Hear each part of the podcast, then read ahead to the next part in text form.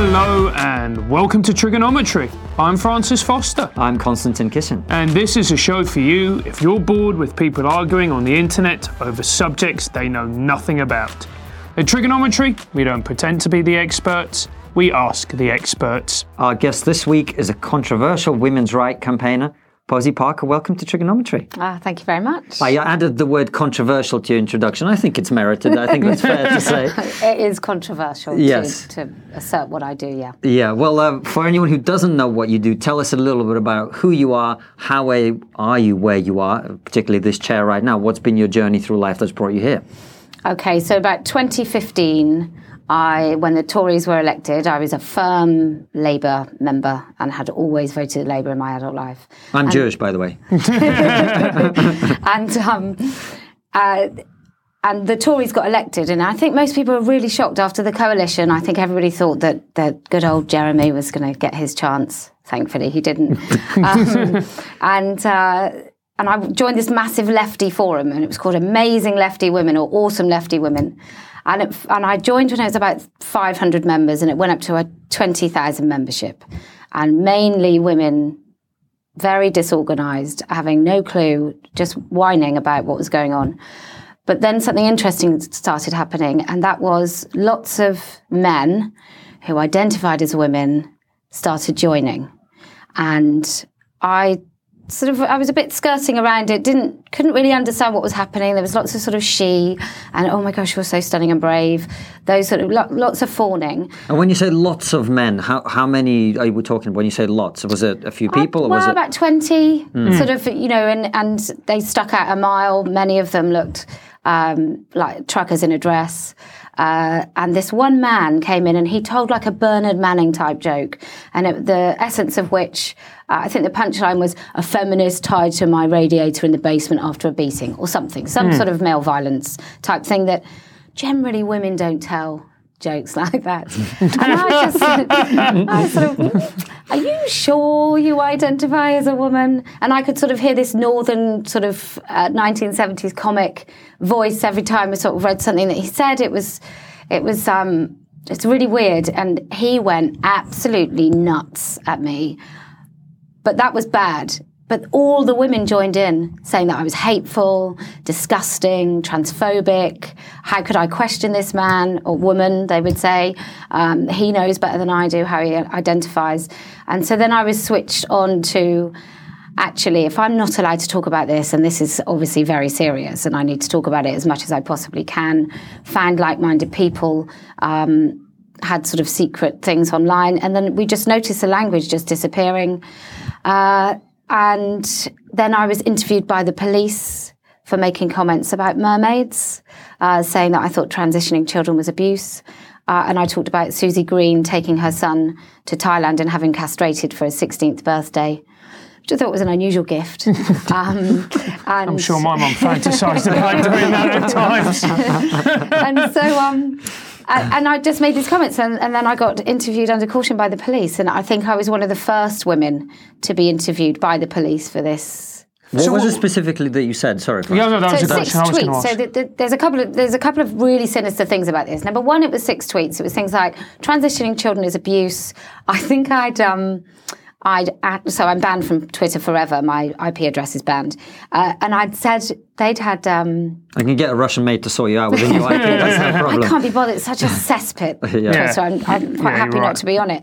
But um, they'd. Uh, they'd teamed up with Magnum ice creams, and so I'd sort of said it was a bit like uh, hey kids, do you want some sweeties? You know, come. And it was a bit grooming, and I'd made comments about that. Uh, and I'd also said that she'd castrated the the boy.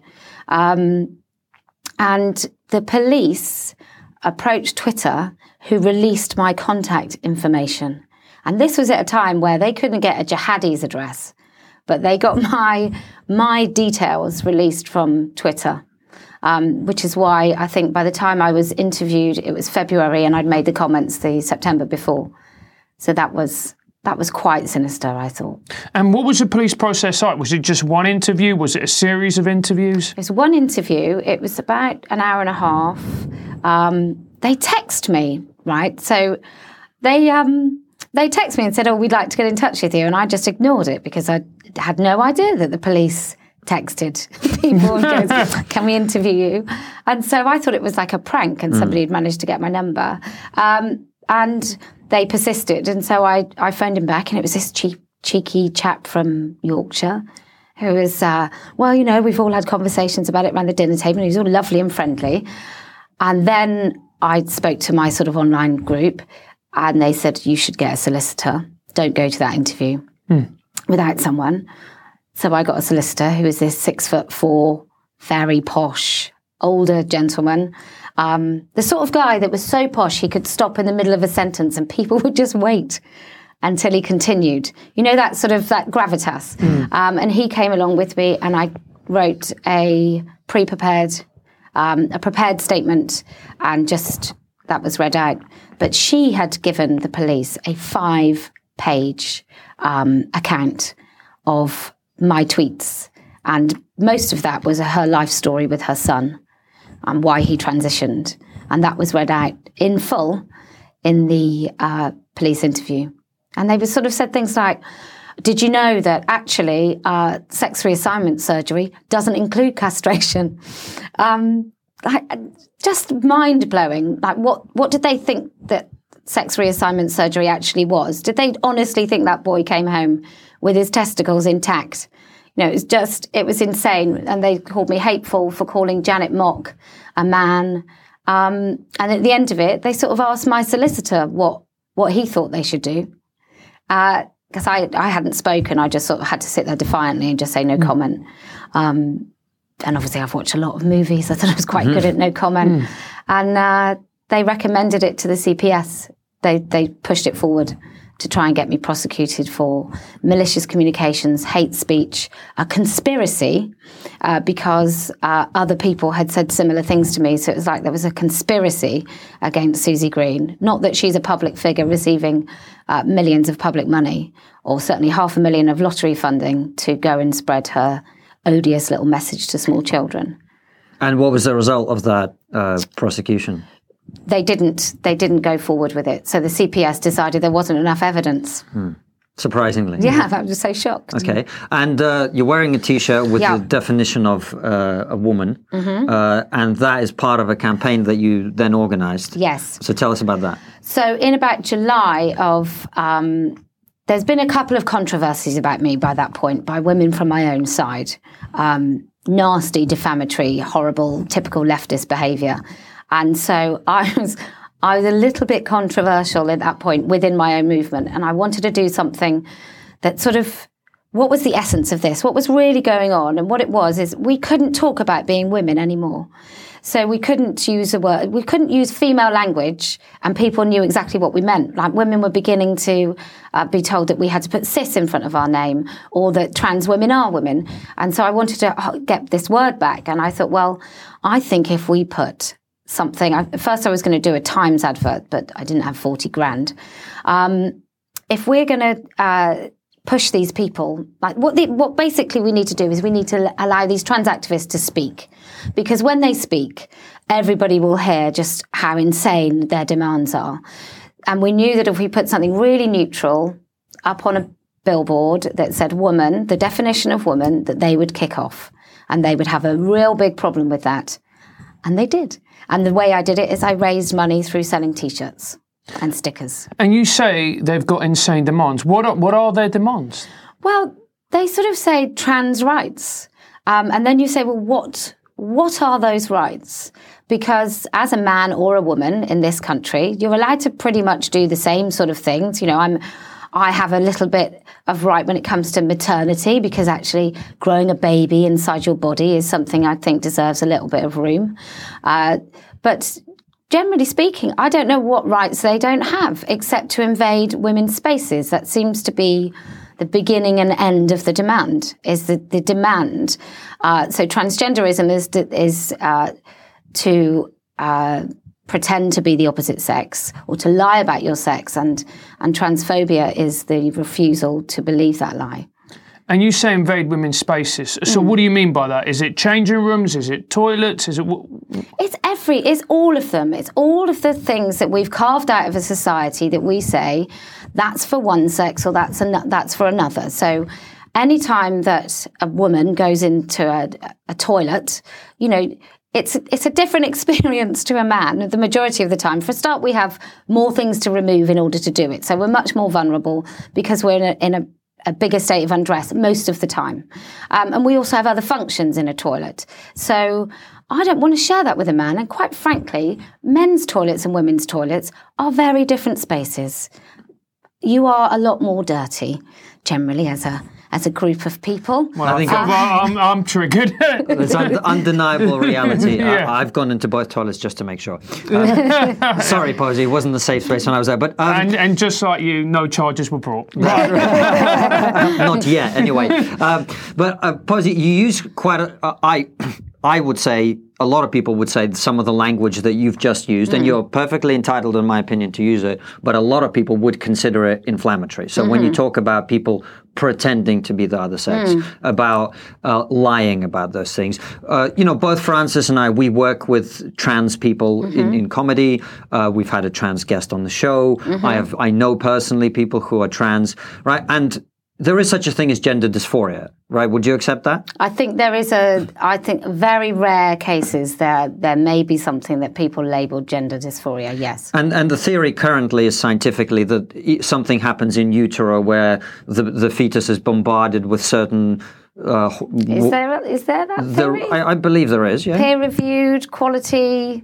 No, there isn't. There isn't. Okay. Well, let's say there is the assertion then Yes. Mm-hmm. that that is the case. Okay.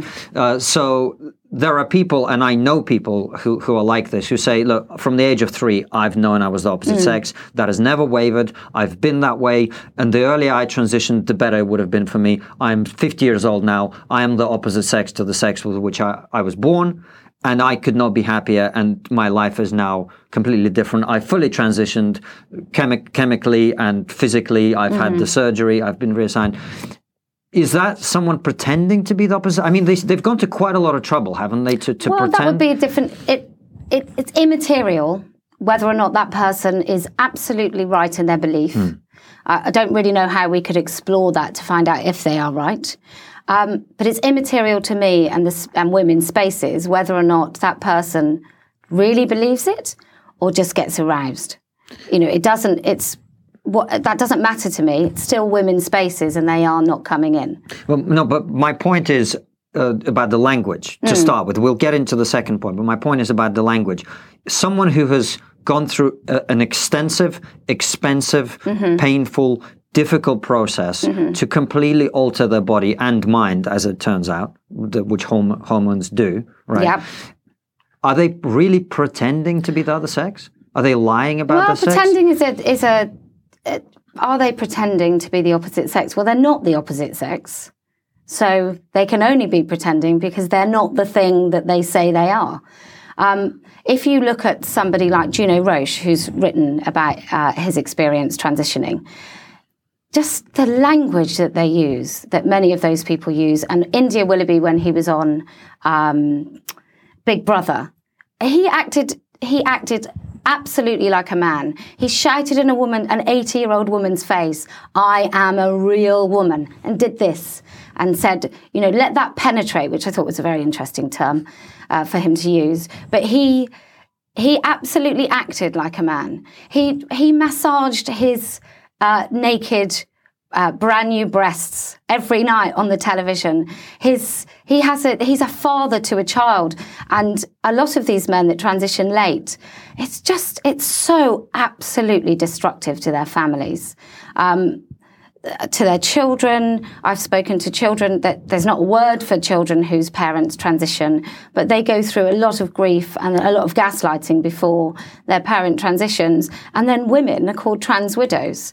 And with these men, and I, I would I don't know enough about India to comment and to group him in uh, this category, but I've read so many accounts of uh, autogynephiliac men who talk about selfies, who withdraw from their intimate relationships, um, who you know it's it's it's too even if they go through the full surgery there is too much evidence that i've read to suggest that the majority of them uh, these days the ones that are vocal uh, are just it's just a fetish but it's it's beyond like most people's fetish where you take it off again.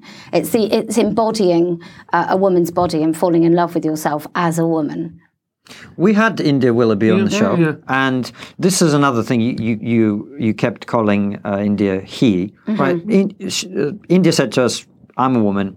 I'm perfectly happy to call her she, as a matter of politeness, whatever I may or may not think about it." Right? We had her on.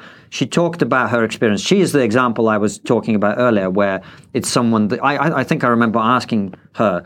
Um, if you could have transitioned at five, would you? And and India said absolutely, right? And throughout talking to her, I mean, I think it's fair to say for both of us that we were persuaded by her experience that hmm. this was a genuine case of someone with gender dysphoria. So why why are you so militant about calling India he, about insisting that this is a fetish? When I think if you listen to someone like that and hear their story, hmm. You i mean i i genuinely can't understand that somebody would go through everything that she's been through just because it's you know it's a fetish or a fad or whatever. I got a genuine sense that this is a person who'd been struggling a lot with their identity and came to a position with where they're happy now with with who they are. Right. Do you know what i'm saying? I do know what you're saying. so so why call her he and insist on that? Why is that so important Posie? Because when you're talking when when you describe men you have to you have to be able to use language that makes sense that doesn't uh, cloud what's really going on. So if i cho- if i decide that i'm going to go down the road of, of using she uh, then that's a thin end of the wedge. And the end of the wedge is that when we talk about a man who's raped women, we call him she. Or then uh, when there was a there was someone on a tube attacked in a tube station, and it was by four women, and it wasn't by four women. I think that, I think they were four men. Uh, but we we then can't talk about male violence because we're talking about she and woman. So I just absolutely categorically refu- refuse to do it. For a start, I don't see India remotely as a woman. I, when I look at India, I see a man. When I engage with India, which I did on this morning, I definitely read him as a man.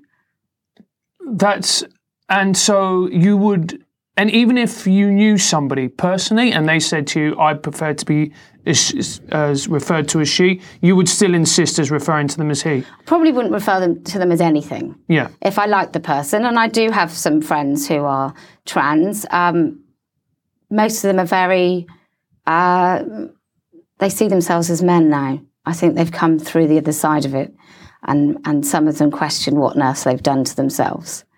So I, I probably would avoid pronouns altogether. I'm not going to. I'm not going to sort of sit with somebody that I like or respect and and try and upset them. When I was on this morning, I think I referred referred to India as they, but uh, I certainly wouldn't say she. Well, I, I uh, by the way, I know we're pushing back against some of the things you're saying. It's not because we're entirely in disagreement with everything, but that point particularly strikes me as an area where we sometimes it's tempting to throw the baby out with the bathwater. I think politeness and you know, a certain amount of consideration for people's experience is also important. Uh, I do think we overdo empathy in our society, absolutely, and it's been weaponized as a weapon against people. Um, and there is a lot of evidence now. A lot of people are unhappy to have transitioned. Yeah. That is absolutely the case. So we're fully on board with that. Um, so explain to me the safe spaces thing because trans people have always existed, right? Is that fair to say? Yeah. Okay. So where would those people have peed before? Someone who dressed as a woman had a male anatomy, hadn't transitioned in any way, uh, but dressed as a woman, tried to look as much as they could as a woman. Would they not have been in women's toilets this whole time? Well, they may have been intimidating women in their own spaces all this time. Yeah. Why is why is it why is it, and this is again we're two men, so we Yeah. may not Yeah. get this. We, Yeah. we perfectly accept that, which is why we want to have you on the show. But why is it necessarily intimidating if someone who more or less looks female mm-hmm. walks into a female bathroom, uses the bathroom in a mm-hmm. way that no other woman can see them using? Right? There's no urinals in, in female toilets. Walks out, washes their hands, doesn't say anything to anyone, just like most 99% of people do. Yeah. Why is that intimidating women? Because a woman's space has a has a very special place and feel. It's our, it's a safe space, and, and it's such an awful phrase. it's been so terribly badly used over the years. Um, but it, it literally is a safe space. It's where we go that we can guarantee that we're away from men. And I don't say that as someone who's like, you know, I've never been a victim of sexual assault. I, um, I've got a very happy marriage. I've got three sons and a daughter. And when I think about men uh, in women's toilets, I think about my 13 year old daughter. And I think about my 13 year old self. And I think about women that have been sexually assaulted. And I think, Who's more important to me? And it's never the man who needs to validate his identity by going in a woman's space. It's always going to be the 13 year old who would be terribly embarrassed and feel nervous. You know, if, if you go for a bra fitting in Marks and Spencer's and it's your first bra fitting and you don't want to be there anyway because it's highly embarrassing and it's awful and it's, you know, adolescence is our most, um, sensitive time. It's when we feel the most embarrassment. If you're in that women's space and then you hear a male voice, it's it's not nice, and it's it's not because you think they're going to pervert you or they're going to attack you or anything. It just changes the very feel of everything that's happening in that place. That's why. So those men that. Um, and frankly, I don't know any I don't. I've never seen a trans woman that passes, which could be sort of Schroders cat, as in if I haven't seen them, that means they pass. Blair White, for example, would be someone that. No, he didn't used to though, did he? Before like hundreds of thousands of dollars of surgery. But now you look at Blair But White. he you go, also he also performs. He performs bobbling womanhood all the time. Um, I happen to like him, but for me, I've seen him way before he looked like he does right now. But you know, there's plenty of women that look like Blair. If you go to the same surgeon, you all look the same. I guess what I'm saying is if Blair White walks into a toilet where your 13 year old daughter is, why is that intimidating? Well, then you talk about passing, which a lot of trans people find really offensive. You're not allowed to talk about that. Hey, it's called they're- TRIGGERnometry for a reason. so- um, uh, then you're talking about passing, and then who gets to decide? Like we have rules in society; they're not so that every second of every day we can make a thousand decisions whether or not to hol- uphold the rule. These are just the rules. These are the socially acceptable rules. That actually, if you're a man, and if you're a man, don't come in women's spaces and toilets. And you talk about, you know, the thin end of the wedge. What is your fear if we don't address the trans issue head on? And if you don't start protecting women's spaces? Where do you think it could end up in a few years? that we don't have any women's spaces at all. And then we don't have any privacy, and it's mass gaslighting to sort of say to women that they, they're not allowed to feel uncomfortable. They have to go override those feelings. Already happening in schools um, and places with, with girls where so during adolescence you have the embarrassment bit but you also have the peer bit so you want and i think it's an evolutionary process of like pushing away from your parents towards peers so you don't procreate with your parents um, that's my very unscientific um, idea but um, uh, so these girls have this thing going on with them where they have to fit in with their friends they can't be transphobic and unaccepting but at the same time they're having to overcome their feelings of absolute embarrassment, which is a kind of a global developmental phenomenon. It happens in all cultures, so it's not just over here. So that's that's one thing that we don't have spaces. Um, but the the real harm is that children are having their bodies mutilated and altered in irreversible ways, and that's happening more and more and more, and it's becoming almost like uh, people have forgotten their brains that, that people think it's a great idea that parents get complimented when their kids go on puberty blockers because they're so super brave Well, I mean, let's explore this a lot. So I'm a former teacher, and it wasn't really a thing when I was teaching. I only left the profession last year. Right. So tell us a little bit about that. What is actually happening in schools now, and particularly any examples you can give? um, well there's a whole bunch of weird stuff happening with sex and schools and what we think it's right for adults to talk about with children in a school setting. Um, for example, my 11 year old daughter had a slide up when they talked about hygiene, and one, one of the slides is you should wash after sex. To a group of 11, 11 year olds. And when I took that into school with the with the uh, the teacher, beliefs and values Do teacher, you have to do that? I, I would have thought it was before. I wish someone told me when I was 11. Yeah. My sex life would be a lot better now. No. Well, you are married, mate. Yeah. So Um, but also, there's a tran- the transphobic thing. So transphobic language. Um, they also teach trans ideology as if as if that is something that we all know. When you say trans ideology, what is it that they're teaching kids? well, that some people are trans and that it's possible to change sex. So they might sort of talk to kids.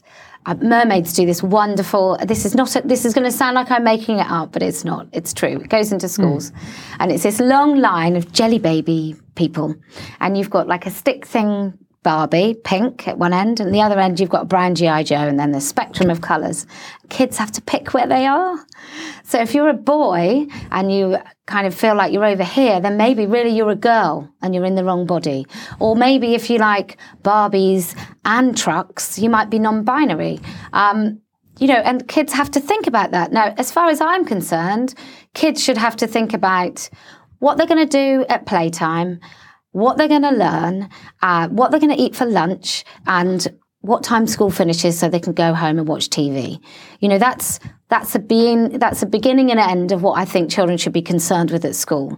Uh, we have absolutely terrible rates of uh, maths and English sort of skill level, and so I don't know if we've got time in the curriculum to pump their primary school heads full of this absolute shit. Is it not a really sexist way of looking at uh, gender or sex in this case? Because you're basically saying that being a man is about playing with trucks, when Yeah. a lot of men don't necessarily like playing with trucks. I love trucks on the Right, other hand. and, exactly, and equally, there are women who don't like playing Yeah. with dolls, and who who have a you know th- there are many women who who dress and behave in ways that are very masculine without ceasing to be women. So, Mm. is one of the reasons that feminists oppose this this idea that it essentially reinforces gender stereotypes about men and women. Absolutely. Well, it, it's all about the, the, the way that you behave becomes more important than the body you're born in. I mean, I sit here as clearly very feminine. Um, maybe not in my mannerisms or in my opinions. we don't see gender at TRIGGERnometry. just gender blind. You're just like an orb to us. but um, of course, it's it's uh, regressive that we think that if somebody puts enough makeup on and a, a good enough wig, or often very bad, um, and clothes and fake breasts, that suddenly they're more likely to cry at Bambi. You know, it's it's and they're female. It's ridiculous. And so you're talking about non-binary. Um, I, I, I, I I'm going to admit this. What is non-binary? I don't know what non-binary is. It's ever so special. It's basically everybody Okay. because none of us fit into very male, very female, do we? I mean, my my husband. I definitely do. You're Russian. I'm Russian, so yeah. we have only one gender in Russia. But it's it's absolutely nonsensical. And if you ask a non, I think Douglas Murray talked about this. If you ask Sam Smith what non-binary is, he's like, I don't know. I'm just finding out. Well, yeah, mate, 'cause it doesn't really exist because it's just a made-up thing. You know, I thought when I was a little girl growing up, I was really good at maths. My favourite toy was a garage that my dad built us because we were so very poor. Um, And I like. I, all my friends were boys because I really like playing Star Wars and picking up um, crane flies in the and throwing them at people. You know, that's how I spent my my childhood. So, was I non-binary? I mean, I had corduroy dungarees. Was I just tasteless? you know, it's um, it's quite insane. Well, You know this uh, thing about children. I think that is the crux of the issue because open-minded liberal people. Look, uh, if you want to be called she, I'm not that bothered. Honestly, maybe I, there's things I don't understand enough about it. That, but if someone wants to be called she, I'm perfectly happy to do it. Uh, maybe if I was a, a guy, someone with a beard in a dress, I'd struggle to do that, and I might avoid it. But generally speaking, most people, I think, in the country, broadly speaking, are going to be like, yeah, whatever. Just you know, don't don't go to extremes. But when you get to the kids thing, that I think is where you start to lose people. And I, I, I can give you an example from my, my own family. I have three younger sisters, the middle one of which t- told me last year that for a year, my mum reminded me of this, for a year, she thought she was a boy when she was eight years old. And she is now the most feminine long haired, pretty, loves pink, glitter, like in the traditional stereotypical way. The most feminine woman you could meet, right? Mm. Now, if you'd said to my mum at eight, when my sister was eight, you need to take her, give her hormones, give her gender. I think Yeah. my mum would have more than words for you. And I think that is where a lot of this issue really comes into into a lot of conflict, where you start to talk about encouraging the transitioning Yeah. of children. Well, in America, you can have your breast sliced off at the age of 12. And you Wow. can do it at 15 without your parents' consent in uh, Oregon. Right. So, and in one hospital in Marin County, uh, of which, of course, there are thousands of hospitals across America, but in one hospital alone, they give, uh, they do double mastectomies on young teens, uh, four to six a day, And by young teens, what a particular age are we looking at? sort of 14, around that age. But is, isn't it also quite homophobic as well? Because a lot of people are questioning their gender. Isn't Mm. it a lot of the times that they're finding out their sexuality and realizing they're attracted to the same Yeah. sex? Well, it's gay conversion therapy, isn't it? Yeah. You you get your gender non-conforming lesbian and you uh, transition her into a, a straight man. Uh, but there's there's a big take up now of just girls opting out of womanhood. Not not all of them are lesbian, um, and they're just opting out of womanhood because I wouldn't want to be a teenage girl now in a porn sort of adult uh, society in which we live, where you've got trafficked 15 year olds being found on Pornhub, you know, who incidentally, Pornhub are the um, MindGeek. Who uh, they uh, MindGeek own Pornhub, and they were going to be in charge of protecting children from accessing porn. it's very strange that uh, they haven't managed to do it. Um, who knew? But uh, but certainly with effeminate boys, I think that is the main impetus for people. You know, you can you can erase away the gay with a bit of transition and saying he was a girl all along. And transition rates have started to rocket, and also Hmm. do rates of children seeing themselves as being a different gender. Well, it. I mean, uh, you can feed a society as well. I'm sure you both know. You can feed a society anything if you have the right tools and the narrative. So we've got CBBC uh, covered I Am Leo, which was a girl uh, transitioning. She got a new passport at 16 with the male sex on it. You know, and just think, where's where's is that that going to go? If loads of girls do it, and then say they travel to China or Russia or or anywhere, and they say, "We want to search you. We think you've got something on you," and then they get this this sixteen year old girl goes in a room with a load of men because she's male on her passport. It's absolutely bonkers. And once you socially transition these children, then they almost have no choice into the, the puberty blockers because if you're getting this high praise as a parent and a child uh, of oh you're so great. Oh you're so brave. Or you must love your son so daughter son so much in order to do this. And the child's getting loads of praise and all this focus and attention and you're going to counselling and you're tiptoeing around and the child's managed to make mummy and daddy call them by a different name and use a different pronoun and the school has to do it and you become this king in your own life. Why are you going to give that up?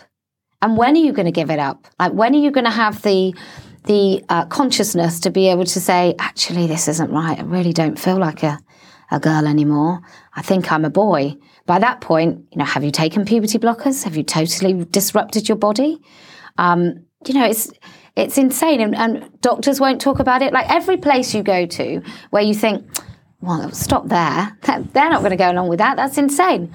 The doctors are going along with it. The GPs are too frightened to speak up. Psychologists, the Tavistock um, and Portman, which is the sort of gender identity uh, specialists, um, and everywhere you go, the BBC uh, feed it to kids. There's a story on CBeebies of this definite autogynephile uh, man who um, transitioned. Uh, I can't remember what his name was. Oh, Charlotte or something. It was like my dad, Charlotte. It was this stunning and brave family, and the dad, who must have been about five ten, runs in the room like giggling, and and his kids and his wife are sitting on the sofa, and he jumps on them like that because obviously that's all how all women behave in their in their lives. and then we we had another one at a local school, and he was the only person that walked his daughter to school.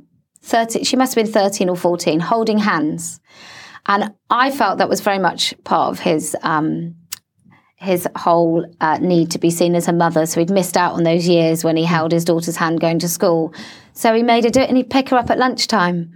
Um, I can't imagine how distressing that was for her.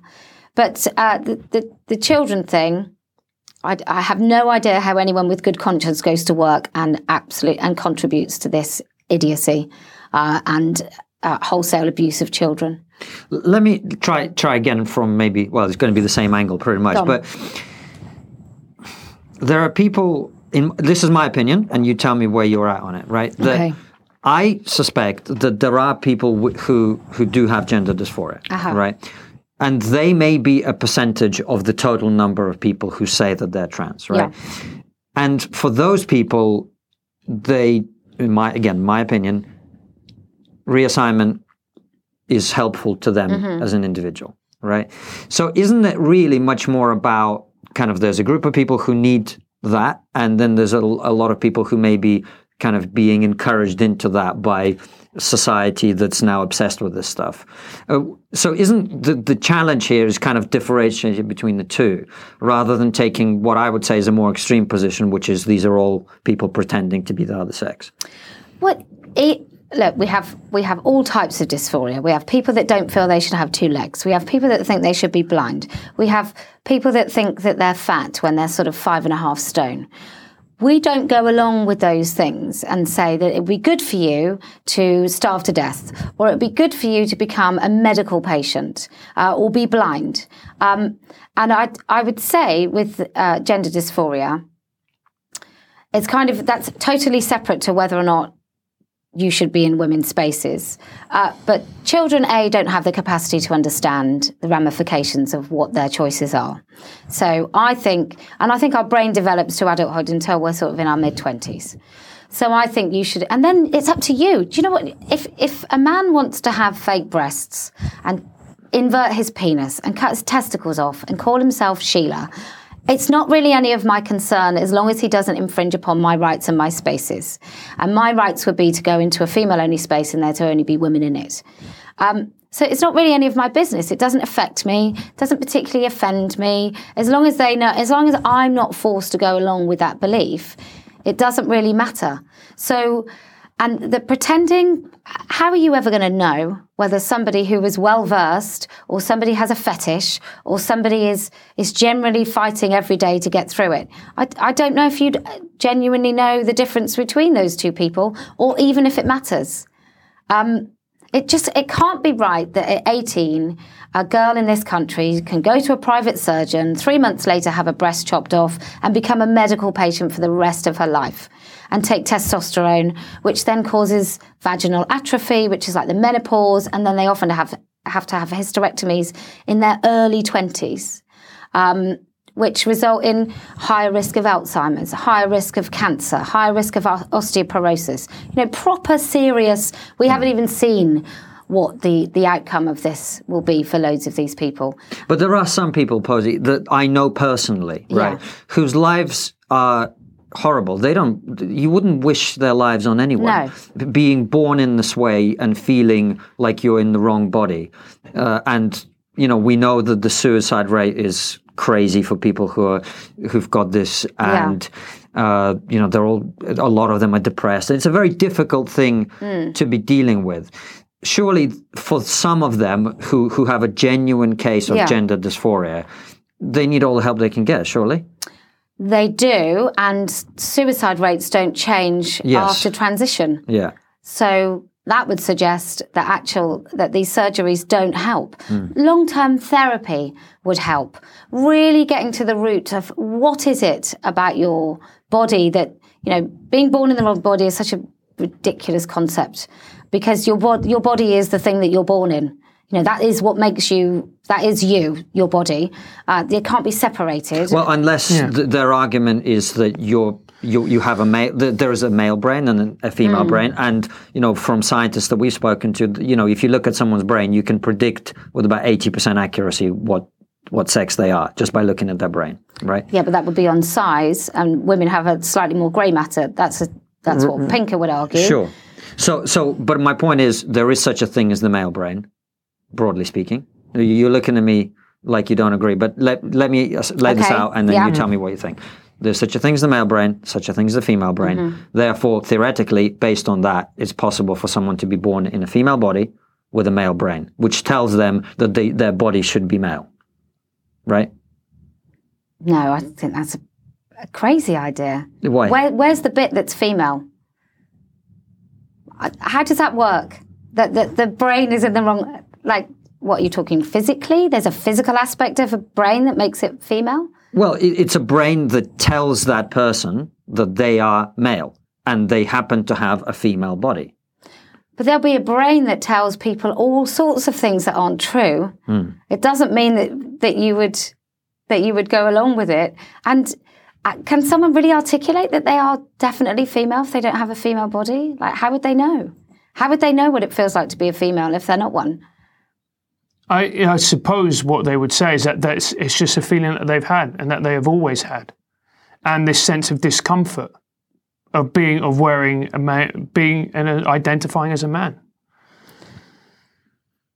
But then what? Uh, but what is that? Like identifying as a, all these terms, they're, hmm. they're great, but they don't mean anything. What hmm. does identifying as a man mean? Does that mean that they look at their penis and they think that's definitely not mine? Yes. Yeah. So that would be a body dysphoria. That would be an appendage dysphoria. That would be a penis dysphoria. That wouldn't necessarily, just because you reject a penis or think that you should have a different body, it doesn't mean that your brain is right or that there aren't other psychological behavioral reasons as to why that happens. Like autogynephilia can happen, uh, or any fetish rather, can happen with experiences in very small children. They sort of set it. I think um, Grayson Perry talks about it, and he reckons that this generation of children are going to have fetishes about phones because that's all their mothers do is just look at mobile phones. So those things can embed in a person more often with men. And the whole dysphoria thing is is a misnomer anyway because where are the heterosexual women coming out as men in their 40s? The mothers who are coming out as men. Because there's plenty of men that are coming out apparently as women that have known all their lives uh, and suddenly revise their en- entire lives to uh, support that narrative. But there are no women doing it. And um, that's um, That's an interesting point. Yeah, That I've not heard before. Yeah, no, absolutely. And because we don't, we talk a lot about male to female transitions, but never so much, the, the debate is never as contentious on the other side. Why is that? Is it mainly to do with safe spaces? Is it also to do with the sport element as well, where a lot of female athletes, in particular Sharron Davies, are getting Yeah. incredibly angry? I can't blame them, can you? There's trans men, so women that call themselves men, they are not going to threaten a man in a boxing ring, are they? They're not going to. They're not going to cause. Uh, there's a uh, mixed martial arts fighter in America. Fallon Fox. Yeah, I mean that's that's just it's insane. We're totally with you on that one. I mean, people should, trans women should not be competing in female sports. Yes. I mean, if if you if you don't think that, you're a fucking idiot. No offense to fucking idiots. That is a crazy idea. The idea that people should be physically in combat or even competing with with natural born women, it's insane. Yeah. So would you explain why it's insane? Because I mean, there are people out there. Well, look, It's not fucking hard, mate. no, well, no, but men and women are different. Men are bigger, stronger, faster. They've got bigger hearts, Yeah. bigger. They're more uh, less likely to be injured. I mean, these are basic biological facts, are they not? Well, yeah, this is where the pronoun thin end of the wedge thing comes in. Okay. So if we don't use female language for men, we if we call trans women men and we said that man is going to win the cycling race, the women's cycling race, everyone would go no. But because that man is referred to as a trans woman and then now a woman in the press, then people have to have these conversations, which are ludicrous because if we just said men and women, he and she, there's, there's none of this confusion. We're all very clear about what we're talking about. Rachel Reese McKinnon uh, calls himself Rachel McKinnon. He's, he's a man. Full stop. You know, when people go, why? Well, the lungs, the muscle fibers, the. No, because he's a man. I, it's. We sort of get into these cul-de-sacs of like you've used the instance, and I think India was the one that introduced you to the um, the idea that that happens in utero, uh, this sort of mix-up of uh, whatever it is, hormones or hormone washes, I think he said it was. Um, absolute nonsense. But that's because we are trying to explain things that are so nonsensical. And then we're trying to put sort of intelligent hats on and explain why it's true, why it's not true. It, they're just men. That's it. Is there no compromise, Posie? Is there no middle ground where we can say, okay, fine, Th- they're not women, let's say, what they are is trans women. And we create a separate category so that those people can get the comfort that they need, they can have their own pronouns used, but for the purposes of, let's say, sport and other fields, uh, they're not treated exactly as women in, in that sense. But broadly speaking, we give them the comfort that they they need to feel good about themselves. So, in order to compromise, I will have to change my language to something that I know isn't true. But no, I'm not, I'm not saying you have to say they're a woman. I'm saying you have to say they're a trans woman. For example, it, it's a new category. Let's say No. why.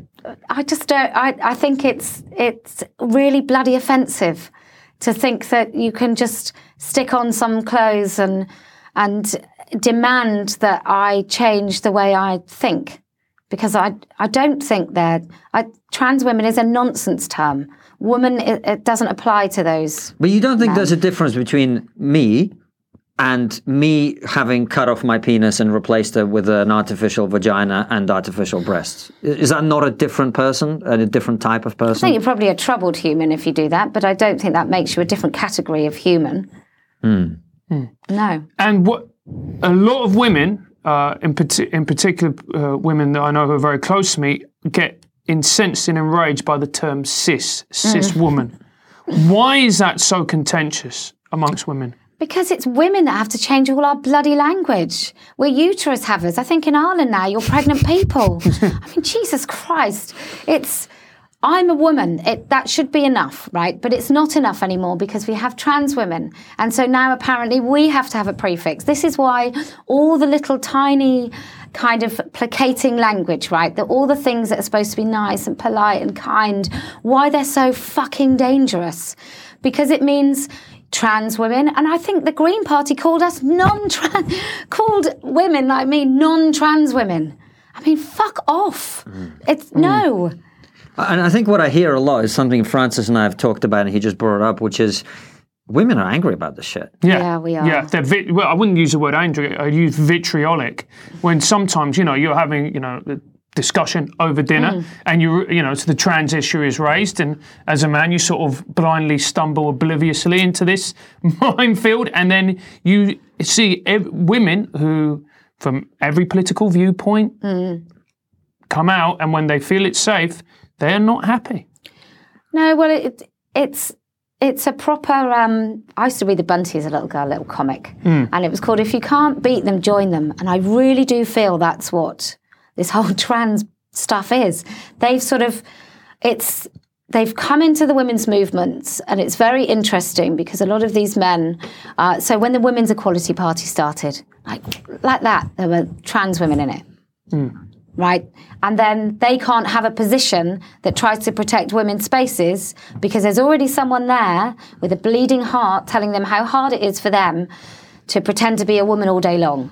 Now, it's it's I don't think men really get, and I, I can't blame you because you have another experience, and I don't know what it's really like to be a man. It's brilliant. It's fucking great. Sorry. you knew that was coming. as, as, as, my, as a great for comedian friend of ours, uh, as a joke says, better pay fewer feelings. But Nick as soon as as soon as you hit puberty as a girl, and it, you know this is global, you become kind of public property, and. I've been gulped at, probably not so much these days, but I've, um, you know, 40 does that to Yeah, a I'd woman. go for you any day. But oh, thanks. Um, but as soon as as soon as you sort of hit a, a particular age, you get male attention, and I think that's why that's a, an interesting thing when men start dressing as women and they get comments that they get so hurt and injured and uh, you know, uh, rather aghast by all. But we've had training in this as women Hmm. from the, the very moment that we have breasts. Basically, that's what it comes down. To, You know, that's how much of a. Um, that's how I, I think many. That's why men are more fooled by men that dress as women because men just see makeup, hair, tits, and I, that's a woman. Whereas women, Talking about us, mate. Whereas I think um, I think most men can't spot uh, a man dressed as a woman as much as a woman. Let me ask you this because I agree with a lot of what you're saying, not with everything, but with a lot of what you're saying. And whenever I have this conversation with people, I always have this thought in the back of my mind, which is would we not have been having the same conversation about gay people 30 years ago? It's just in their head. What they really need is therapy. They're just thinking it. It's a it's a mental disorder, whatever. You didn't use those words, No. but you No. didn't, and I, No. I'm not putting that in your mouth. But i- it's it's a it's a it's some kind of thing in Mm. their head, and what we need to do is help them to be normal. It's a good argument, and it's Thank one you. that the, it's a one that the trans activists use a lot. Um, and I think that the way we've dealt with trans activism and transgenderism generally is a backlash to how terribly badly we dealt with homophobia and homosexuality. Um, but we didn't talk to children about um, being gay before they kind of their sexuality happened. And we didn't, gay men never stood in a room and said, You must call me straight. And that's the difference. Uh, the whole trans thing is demanding something of other people that isn't just uh, just to- accept me. It's it's making demands that's, that goes beyond accept me. It's I demand that you see me the way I see myself. Um, and gay rights never did that. Gay rights was about I want to live my life and I want to operate fully in society without getting the shit kicked out of me when I walk down the road and loads of abuse. And I think if trans activism had done that and said, look, you know, it's we get attacked. Um, we want the same rights as everybody else, which they already have. Then I don't think we'd have this uh, the wall. And the, the interesting thing is, it's a lot of lesbians that are speaking up against transgenderism because they have absolutely, their community has been annihilated. Not only are there very young lesbians being transitioned, but also all lesbian spaces are occupied by men. And so they don't really exist. Um, and it's a lot of liberal, left leaning liberal women that are going, no, we're not going to have this. You're not going to do this. You're not going to make women move over for men in our own space. And, you know, it- I, I think there's a, a chap on Twitter that basically said, Did, do people honestly think that all these liberal live and let live people just suddenly got up one day and was like, actually, I'm going to be a raging bigot. I'm just going to pick, I'm going to pick one issue and I'm just going to be an absolute asshole about it. And I've totally switched and now I'm a Nazi. Hmm. No. And you talk about the thin end of the wedge. I mean, a good example of what you're talking about with the thick end of the wedge is a, sto- is a case of Karen White in prison, which is just an awful case and just shows how, in many ways, we've lost our mind. Well, the in I think Jeremy Vine uh, was on the radio and he said something like, um, "Karen White raped someone with her penis." You know, and that goes. It, it's, again, it's this this pronoun thing, and and why doesn't if Karen White if it's Sorry to interrupt, po- uh, Posie. If you could just explain the case of Karen White to people who might not be Yeah. au fait, because we get a lot of America's viewers and all around the world. Okay. world. So Karen White was a convicted rapist that then got put in a women's prison, and then surprisingly, still had a penis, um, and surprisingly, then went on to sexually assault women. And he's not the only one. And there are they're overrepresented in sexual um, offenders, uh, trans. So, for a percentage of the population, say it's like 0.1%, in prison, um, they are overrepresented. I think about 40% of prisoners who identify as trans are sexual uh, offenders. So that's when, and you know, there could be twofold. It could be one that it's a um, a paraphilia, which often you have more than one. So if you've got a fetish about dressing as a woman, you've also got a fetish maybe. Um, paedophilia or other sorts of sexual fetishes. Um, that's well documented by Sheila Jeffreys, who's a radical feminist, um, brilliant writer. I haven't read enough. Um, and then you have you also have the case of why wouldn't you say that you're a woman if you're a sexual predator and you go to prison why wouldn't you say you're a woman and the police in this country if you rape someone and you get arrested and you tell them you're a woman that gets recorded as a crime committed by a woman I read it in the paper about that today. There was a mm. case mm. going on right now. By the time this this interview goes out, it will be a few weeks in the past. You mentioned we've got uh, very little time, so I'm going to ask you one question, and we'll do the last question. Okay. You mentioned radical feminism. Mm-hmm. And this is, I, I know, I feel like I've played the bad cop throughout this interview, and this is another question. Comes very easily to. I quite enjoy it actually. Uh, but you've been uh, you've been great sport at dealing with it. Is there? I mean, I have to say, as a man who has been repeatedly told that as a man I'm not allowed to have certain opinions, s- that uh, I don't know what I'm talking about simply because I have a penis. I have a little bit of Schadenfreude about this. I really do. Because I look at feminists being told to shut up because they don't know what they're talking about, because they haven't had a certain lived experience. And I go, you guys fucking created this. yeah And now it's being used against you. Enjoy. awful.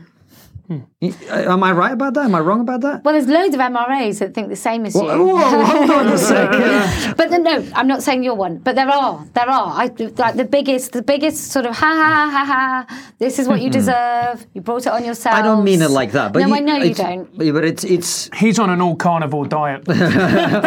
Oh, Jordan. no no no no no no. I eat greens as well, man. I love I, greens. I totally have sympathy with that. Mm. I absolutely do. And sometimes I listen. I'm not a feminist anymore Ah. because, well, I've, Why don't you believe in women's equality, Posie? I've met far too many fucking women. That's why. Um, in this movement, it's uh, it's uh, it's awful. It's properly awful. The the the way women behave in their own movement is shocking. Uh, I don't think men do it. I don't know what it is. I've thought about it often, uh, but I but in my life, uh, the people that have been the most awful to me are women, uh, and also I've I just. I sometimes hear identity politics, identi- like lurking at the back of my head when I read some of the stuff when people go, as a woman, as a feminist, as a mother, as a, uh, and I'm thinking, well, that's all the stuff we're fighting against. So, um, for me, when I when I discovered that I was on the wrong side of the left when it came to this, I had like an awakening. Um, and some people may call that a certain sort of pill. I'm not going to go along with that. But I had a bit of an awakening when you suddenly thought, oh, okay, so I've always thought that. Why do I think that? Let me explore why I think that. Why do I, why do I have that point of view? Is there any truth to it? Have I really thought about this, or is it something I'm supposed to believe? And the whole feminist thing, um, you know, all men are potential rapists, and you're like, and it's I sort of said to someone the other day, what, what, or um, 90% of women have been a victim of sex, sexual assault, or all these ridiculous sort of things. And, and there's a little bit of me sometimes that thinks, well, we have invited it. We have sort of, you know, we've we've had this role of, oh, we're we're so terribly oppressed and victim and victim and victim, and then these men want a piece of it, and that would all be true if it weren't for the fact that it's men doing it. So the invasion of women's spaces, whilst we may have given language, perhaps, it's men that are doing it. So is it a woman's fault if a man then tries to invade a woman's space? No, it's not. Even if we provided the language and, and opened the door, it's still not our fault if he chooses to walk in. Hmm. Well, if you learn anything from this episode, it's that I'm a men's rights activist. Yes, you are terrible. uh, but or we've, as it's otherwise known, Russian. we- we've uh, we've run out of time, so we've got one more question for you. And uh, and the last question is always the same for all our guests, which is what is the one thing that we're not talking about as a society that we really should be talking about? It's a big one. It's paedophilia and the erosion of safeguarding towards children. Can you- Glad to end on a soft note. Well, we're, we're not fucking leaving it there. Right, cool. Tell, tell us a little bit of what, what, you, what you actually mean by that. I think there is. I think there is a. Along with this trans wave, and I'm not going to conflate the two because that, that's not remotely what I'm saying.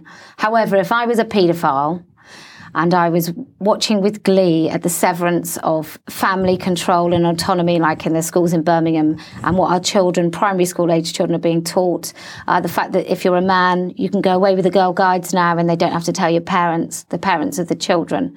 Um, and the sex, sort of the way we talk about sex in schools, uh, and then pornography and the way that that's easily accessible for children.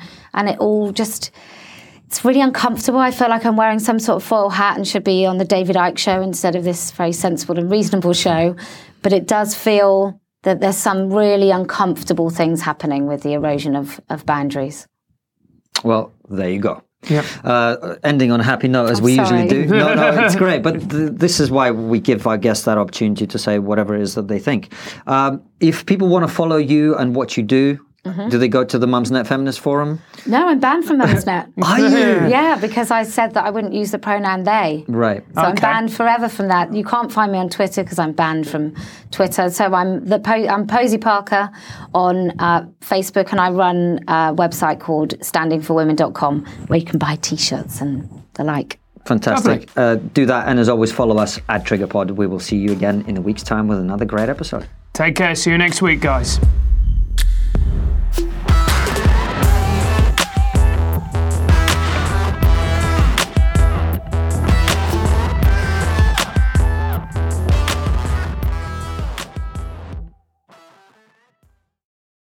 Before you go, consider joining our exclusive member feed. As a member, you'll get ad free and extended interviews. Click the membership link in the podcast description or find the exclusive episodes link on your podcast listening app to join us.